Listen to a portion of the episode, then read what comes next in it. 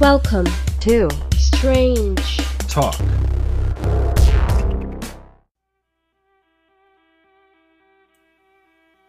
Hey, strangers.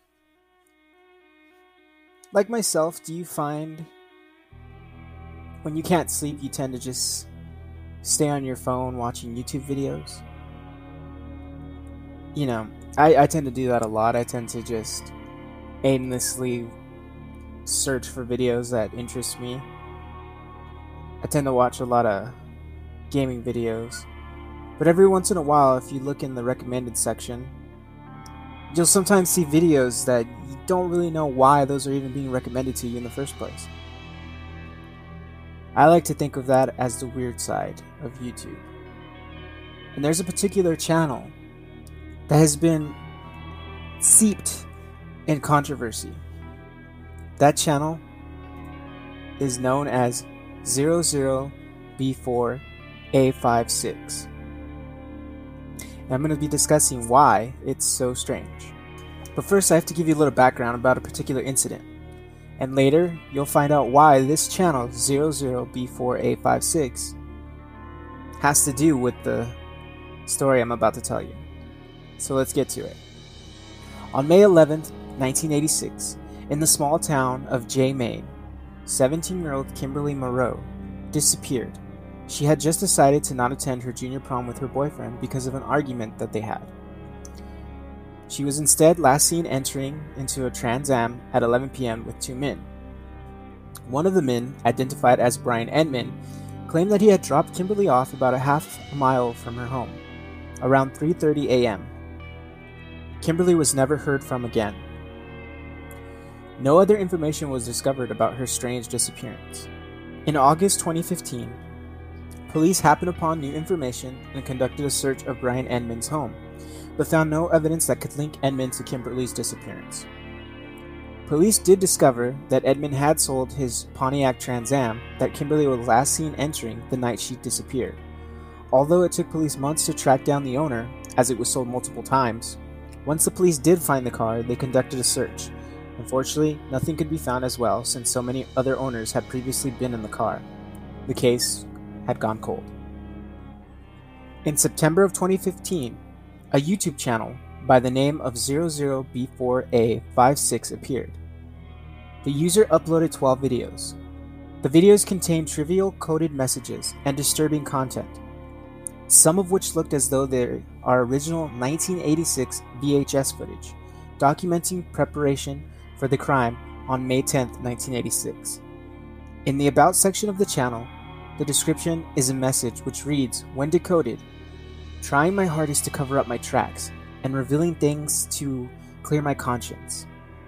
Another coded message reads, I think it's safe to come out now. How to relocate. I need to be smarter with my videos.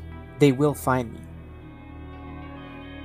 The channel had sparked a lot of debate as to whether it's genuine or simply an elaborate hoax, because it's so eerily close and so eerily similar to the events that took place on May eleventh, nineteen eighty-six, where Kimberly disappeared.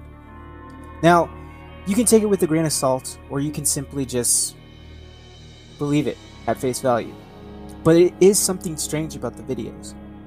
Now, if you watch some of these videos, you'll see images of a man lurking in the shadows while he's holding the camera. But in every video that he shows him stalking someone, they are always particularly a girl. They ranges from age what looks like fifteen to twenty. And each video comes with the coded message.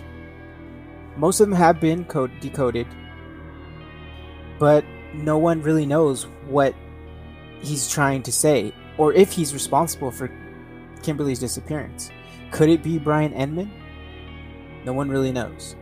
To this day, Kimberly has never been found. Kimberly's father says he maintained contact with Edmond over the years since Kimberly's disappearance, in hopes of finding out what happened to his daughter. Edmond is considered a person of interest in Kimberly's disappearance, but has never been charged in connection with it. Her father doesn't believe his story about Kimberly asking to get out of the car and walk home by herself. He stated she wouldn't have done that because it was a cold night and she was afraid of the dark.